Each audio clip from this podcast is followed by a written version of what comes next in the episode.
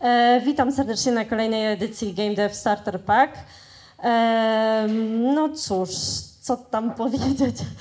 E, pierwszy będzie dzisiaj Michał Szkopiński z tematem studium gier Hyper Casual, czym są, dlaczego zarabiają i dlaczego ludzie w nie, w nie grają. Także zapraszam. Dziękuję. Dobra, na wstępie takich kilka formalności chciałem wszystkich przywitać w ogóle. E, dawno nie widziałem tylu osób, a mój limit swobodnego mówienia do mikrofonu wynosi 10, więc go przekroczyliście, więc mogę się trochę stresować, ale no mam nadzieję, że coś z tego wyjdzie. Dobra, e, a jak zwykle musiałem pomylić te w dół? A, może w tą stronę. A, dobra, już mam to, dobra, okej. Okay.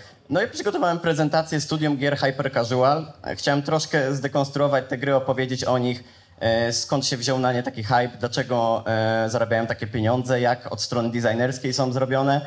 E, I podzieliłem sobie prezentację właśnie na kilka takich podpunktów, o których zaraz opowiem, ale może pierw trochę o mnie. To są gry ogólnie, które zrobiłem. Część osób, która mnie kojarzy, to może zauważyć, że doszły takie właśnie oto pingwinki i gra, która jest połączeniem Tetrisa i Space Invader z wieśniakami latającymi świniami. Jakoś tak to było mniej więcej. No, e, okej. Okay. A, jeszcze zapomniałem powiedzieć, że jestem programistą Voiceland Interactive. e, dobra. No i zaczynamy sobie e, naszą historię w, w 2017 roku, e, kiedy to firma Woodu e, stworzyła taką grę Paper.io. Możecie kojarzyć wszystkie gry z, z, właśnie z przyrostkiem IO, bo stały się w pewnym momencie bardzo popularne, e, masa ludzi w nie grała. E, no i mniej więcej w tym czasie wybuchł pierwszy boom na gry hyper casual. I czym są te gry hyper casual? Przede wszystkim są to gry bardzo lekkie od strony, e, znaczy bardzo lekkie w sensie pod względem wielkości, e, bardzo lekkie od e, strony designerskiej, ponieważ nie ma tam zbyt wielu mechanik. Z reguły to jest jedna korowa mechanika. E, nie ma tam zbytnio tej warstwy narracyjnej, e, ponieważ nie jest to potrzebne. My tylko naszym zadaniem jest wciągnięcie gracza, gracza jak najdłużej i obserwowanie liczb, jak rosną, tak? E, tutaj wypisałem sobie właśnie kilka, e, kilka takich cech takiej gry. E, między innymi YouTubeable. To jest po prostu te gry powinny się nadawać do, do nagrywania je na YouTube'a, do streamowania, bo one są proste, przyjemnie się je ogląda. profitable to kolejna rzecz, to wiadomo, czyli powinny przynosić jakieś zyski. Engaging.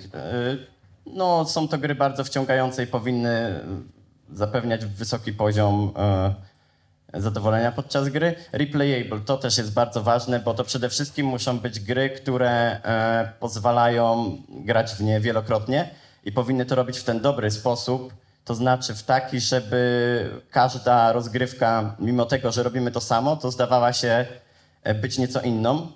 E, kreatywne, dostępne, bo właśnie e, jak sobie opiszemy potem, jaki jest mniej więcej profil mobilnego gracza obecnie i w jakim wieku to są ludzie, no to e, wszyscy ze mną stwierdzicie pewnie, że rzeczywiście te gry muszą być bardzo dostępne. Proste i satysfakcjonujące, skupione na user experience i UI-u, e, interfejsach użytkownika, o czym też potem powiem i rozwinę. Addictive, core loop. No i dobra, to było w sumie na tyle. A, okej, okay, no i teraz zaczynamy od designu. Ja tam pomieszałem te slajdy, nie wiem co będzie pierwsze, więc będzie design. Czyli skąd się bierze syndrom jeszcze jednej rundy? Czy ktoś z was w ogóle czytał tę książkę kiedyś? O, tam jest jedna osoba. No to jest to...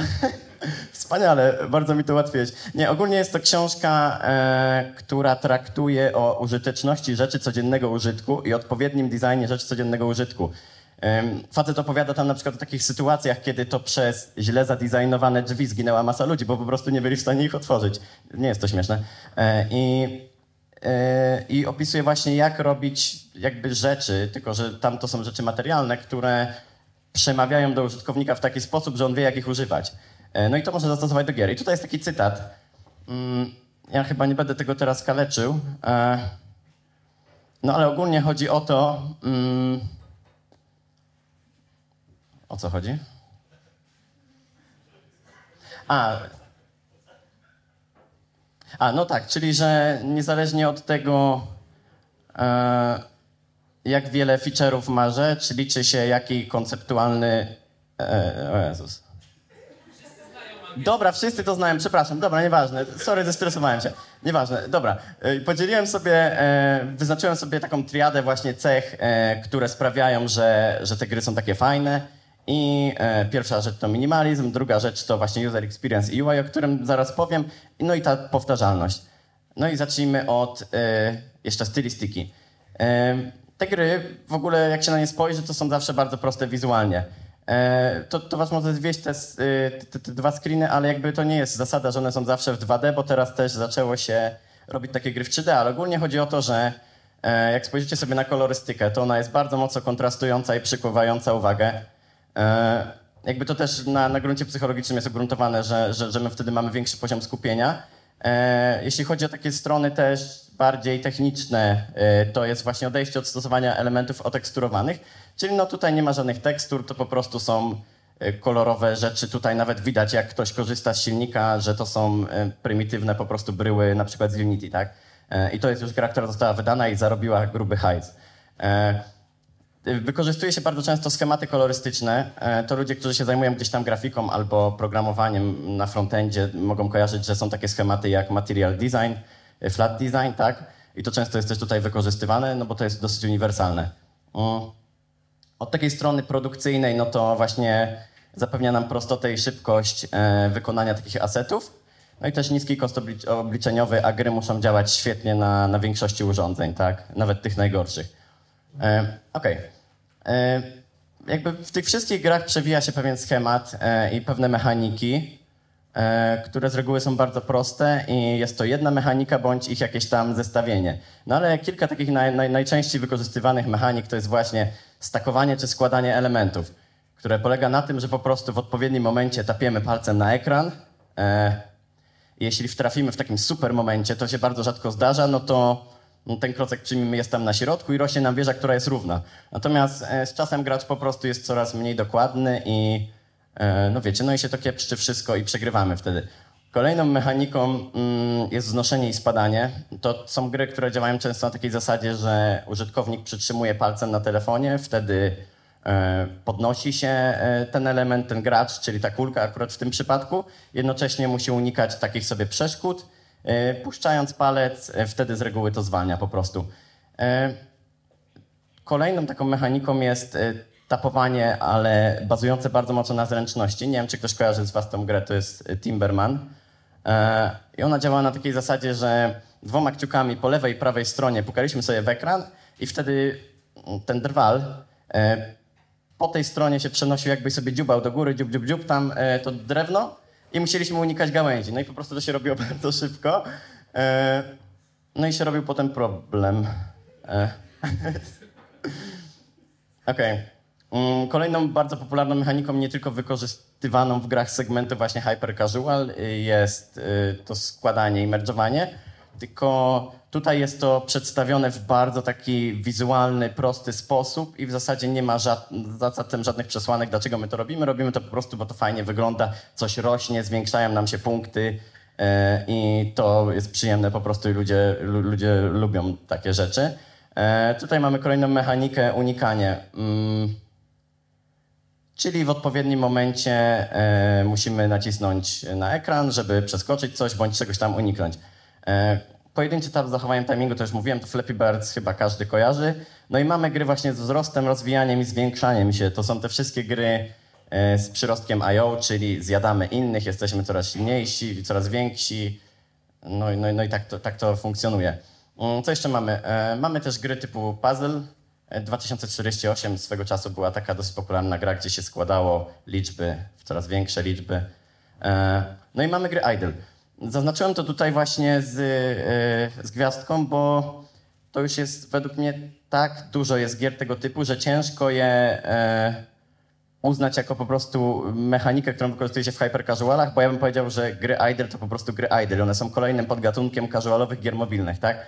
Bo e, jest ich bardzo dużo, bardzo dużo ludzi w nie gra, no i działają one ogólnie na takiej zasadzie, bo to też warto powiedzieć, że my po prostu klikamy i patrzymy, jak coś rośnie. Czyli jesteśmy sobie na przykład potentatem biznesu, sprzedajemy y, paróweczki w rynienkach na przykład i po prostu budujemy swoje imperium.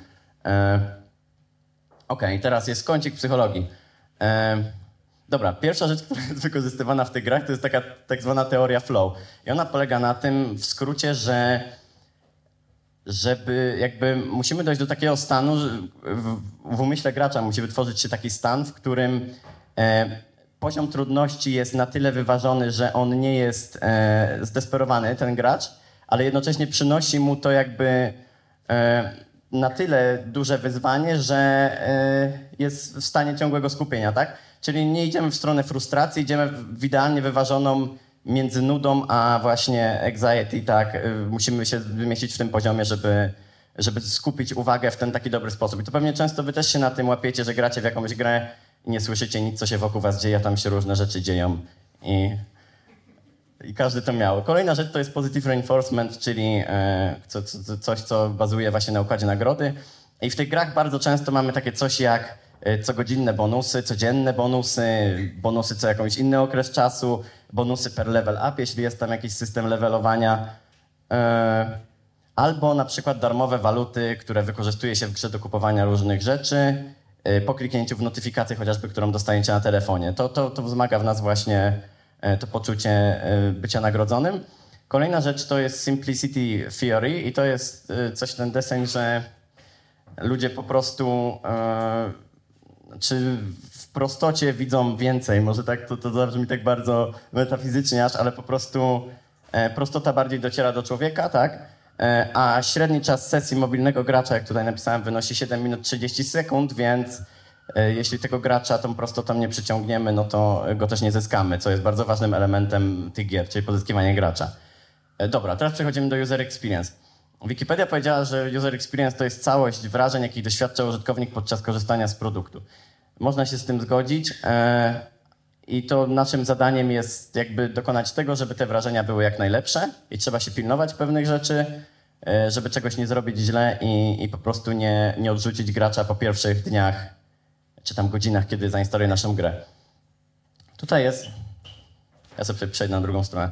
E, tutaj jest pokazane mniej więcej, jak powinno się pozycjonować elementy na ekranie. To też jest e, rzecz związana z UX-em właśnie.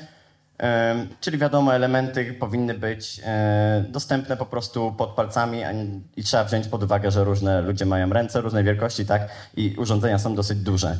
E, dlatego tak powinno się, tutaj się powinno pozycjonować po prostu elementy, te najważniejsze pokroju przycisków odkupowania na przykład albo claimowania czegoś, jakieś nagrody. E, dobra. Kolejna rzecz, która tutaj jest, to jest przykładowy slider w jakiejś grze, mm, w jakimś tam sklepie, E, no i zasady, jakby, którymi tutaj się należy kierować, to przede wszystkim prostota obsługi jednym palcem, bo ludzie po prostu często bardzo swajpują, to jest dla nas naturalne, robimy to w wielu różnych aplikacjach.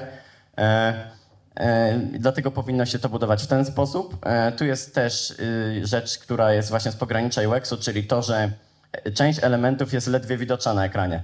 I to jest po to, żeby zwrócić uwagę właśnie na to, że tam coś jeszcze jest, że tam powinno się jeszcze e, zobaczyć, bo tam jest więcej kontentu. E, zawartość w formie czytelnych kart, a niekoniecznie upchana masa kafelek. W, innych interfejsach, na przykład niemobilnych, e, w grach na PC, robi się zupełnie inaczej te właśnie tego typu rzeczy. Z reguły nie wymaga to slidera, po prostu mamy na przykład jakieś strony i pełno elementów. Tak, tutaj by tutaj w życiu by to nie zadziałało prawdopodobnie. OK. Dobra, teraz tak. Teraz jest kwestia z przyciskami, e, jeśli chodzi o, o czysty user experience. I tutaj mamy pokazany przycisk do kolektowania właśnie e, nagrody e, daily. I jest taka kwestia, że są pewne schematy kolorystyczne, które powinno się wykorzystywać właśnie w całej grze do konkretnych przycisków, czyli mamy na przykład przyciski akcji, robimy je kolorem zielonym bądź jakimś, który sobie wybierzemy. Mamy przyciski informacyjne, E, i mamy przyciski zaprzeczające. Zaprzeczające robimy kolorem wyraźnie czerwonym, informacyjne na przykład kolorem pomarańczowym. E, z reguły mieszczamy tego typu rzeczy pod prawym palcem. E, mm, ok, z prawej strony. Dobra, kolejna rzecz to jest. Mam nadzieję, że nie zasłaniam. Kolejna rzecz to są właśnie tutaj jest pop-up z Fallout Sheltera. I tutaj jest też kilka takich zasad, które się stosuje, a mianowicie to, że pod tymi pop-upami z reguły się robi półprzezroczyste i zblurowane tło, e, ale nie zniekształcające tego, co się dzieje za tym pop-upem, żeby gracz wiedział, jakby dokąd wraca potem z powrotem. E, z reguły się tego nie ukrywa. E, jest możliwość wyłączenia takiego pop-upu poprzez kliknięcie właśnie z tyłu w ekran, znaczy zaraz za tym pop-upem, no bo gracze mobilni są tacy dosyć czasami raptowni po prostu klikają palcami bardzo agresywnie i to, to jest w pewnym sensie ułatwieniem dla nich.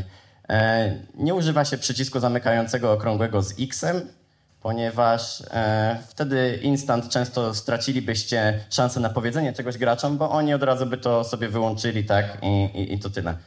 Mm. Dobra. E, to jest też taki troszkę z pogranicza psychologii, bo ekrany pokroju właśnie Raytas e, powinniśmy wyświetlać po jakichś momentach na przykład zwycięstwa, na przykład zdobycia przez gracza czegoś, co mm, jest gratyfikujące dla niego. Wtedy mamy szansę też na zyskanie najlepszych ocen, tak? Co do interfejsu użytkownika. Powinien być przede wszystkim nieskomplikowany, jeśli chodzi o przepływ pomiędzy poszczególnymi ekranami powinno być jasne, jak dostać się z jednego miejsca w drugie. Nie można gdzieś tam sprawić, żeby gracz się zagubił, bo po prostu grę odinstaluje, sfrustruje się i nie będzie chciał już grać w waszą grę. E, ikony wykorzystywane w interfejsie powinny być super sugestywne. To też się często zdarza, że właśnie gry, które mm, robią to źle, też nie odnoszą sukcesu, bo ludzie po prostu nie są w stanie, e, no wiecie, asocjacji jakiejś sobie wyrobić w związku z tym, co to może oznaczać. To jest też taki przykład z, z Fallout Sheltera właśnie, czyli odpowiednie zakotwiczanie elementów pod palcem. To też jest kwestia taka UX-owa, e, a mianowicie, żebyśmy nie zasłaniali części po prostu kontentu, kiedy gracz e, wykonuje taką akcję. Na przykład tutaj jest pokazane złe właśnie praktyki. E, to byłoby bez sensu, bo chcemy widzieć swoją postać, jak ją przenosimy. Ok, kącik ciekawostek i niuansów. E, nie, mogę to przeczytać. 58% najczęściej granych gier to gry puzzle, a około 59% użytkowników Androida preferuje gry casual. I co? Coś powiedziałeś? Nie. E, I hyper casual e, jest, mieści się jakby w, ty, w, tej, w, tej, w tym całym gatunku gier casualowych.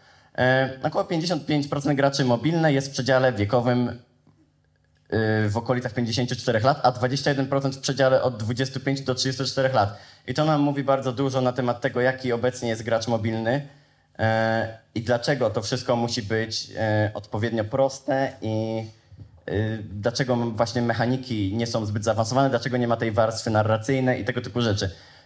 Ponieważ często grają w to ludzie starsi. 62% mm, to jest też ciekawostka, że instaluje gry mobilne e, po tygodniu od rozpoczęcia użytkowania telefonu, czyli dosyć szybko. No i Ketchup, y, można, możecie kojarzyć tą firmę, ona się zajmuje produkcją właśnie y, i wydawaniem gier hyper casual. Osiągnął 24 miliony pobrań wśród użytkowników telefonów z jabłuszkiem. Okej. Okay. Czy ja to chciałem? A mogę do tyłu w ogóle? A. Faktycznie, dobra. Teraz marketing, czyli jak tabelki w Excelu definiują sukces naszej gry. Dobra. E, tu mamy ogólnie market mniej więcej w liczbach w 2018 roku, e, jeśli chodzi o gry mobilne e, casual, podzielone na odpowiednie tam podkategorie. Tutaj mamy gry hyper casual oraz wzrost z 2017 roku do 2018 o 102%. Natomiast nie jest to jakoś super dużo, wiadomo, ale spójrzmy na tą liczbę pieniędzy, czyli półtora ponad miliarda dolarów.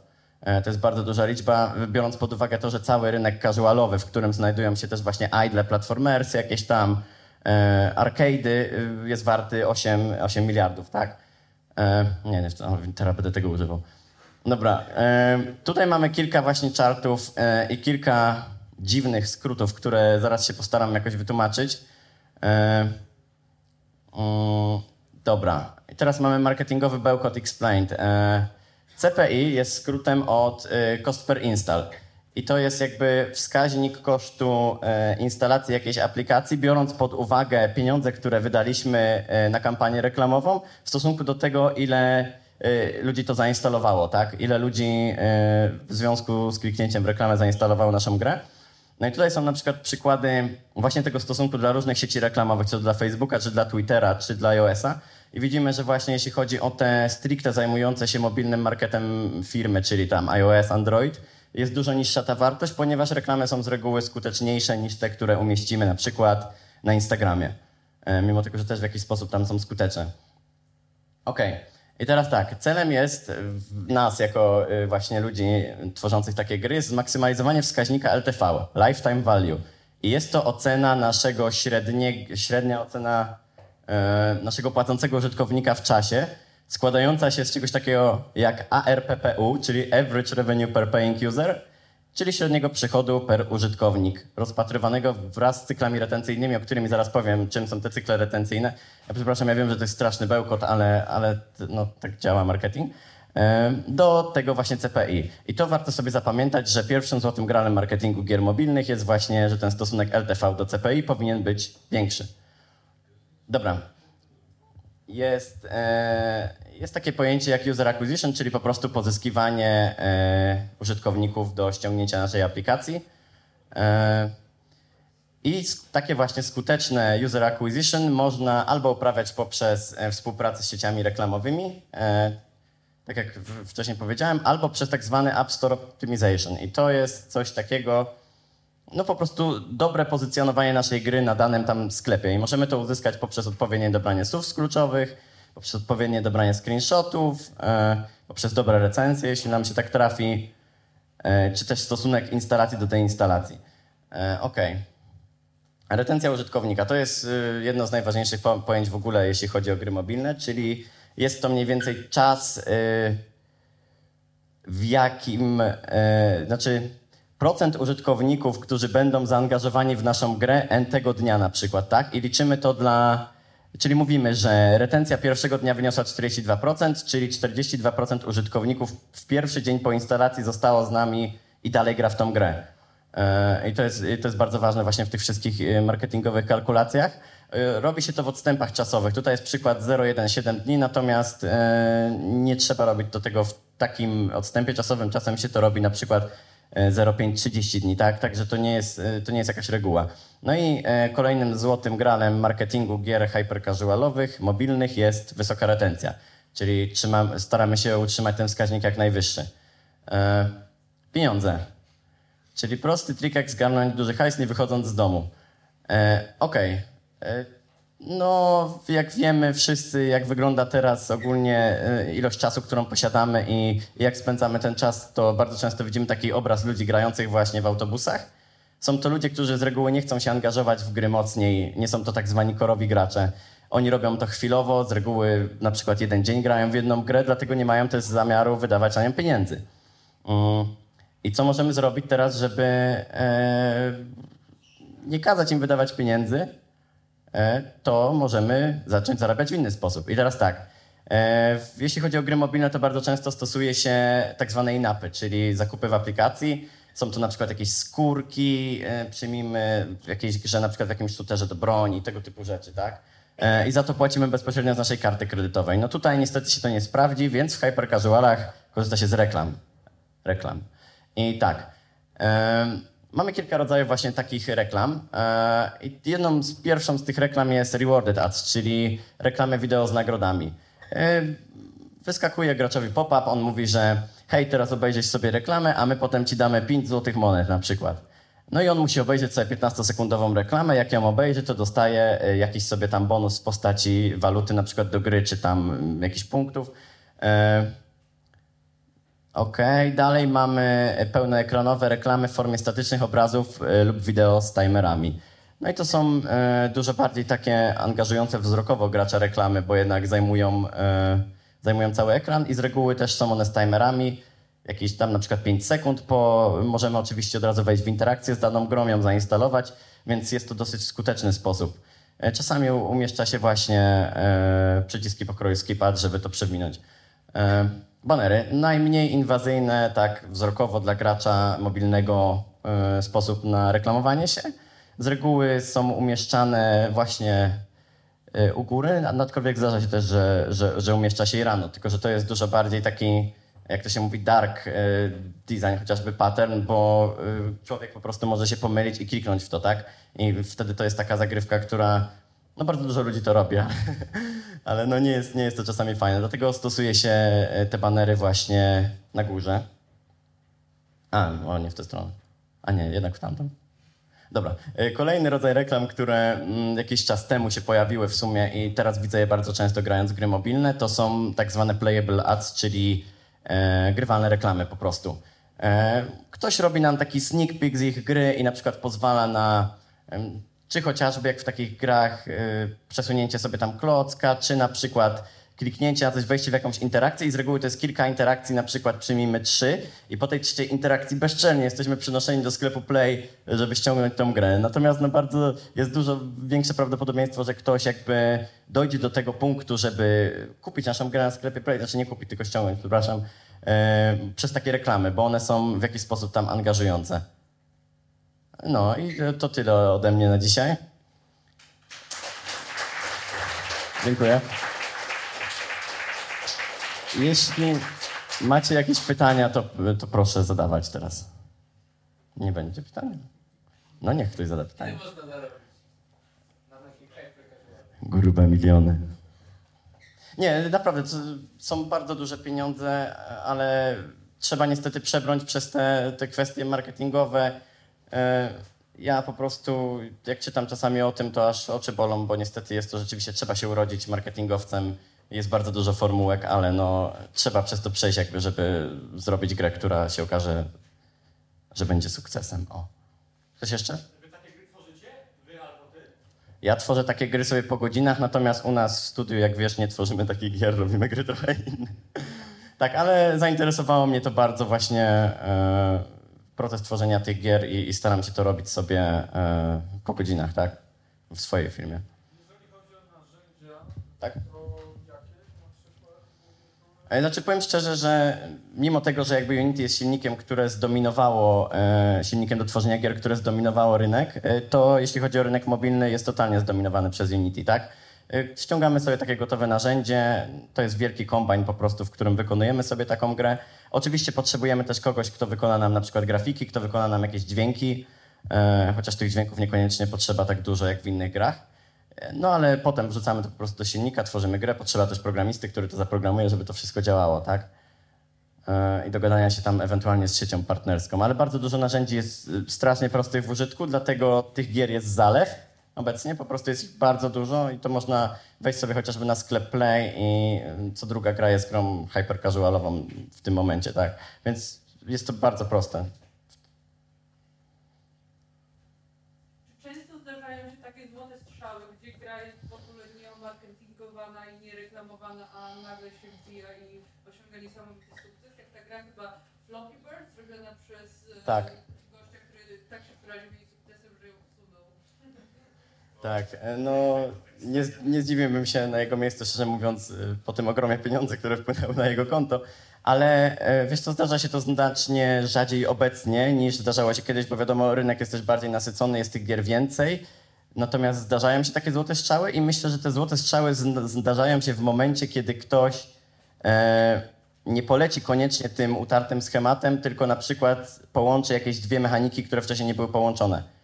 E, I, i, to wtedy może zadziałać, tak? Bo wtedy dużo łatwiej jest jakby wyróżnić tą grę na sklepie. Jak sobie popatrzysz też na nią, to od razu widzisz, że o, to coś nowego, chcę zagrać w to na przykład. No i też stylistycznie, jeśli ona jest na dobrym poziomie, to też, wiesz, y, przykuwa oko i, i ludzie to ściągają. No ale ogólnie warto zadbać też o marketing.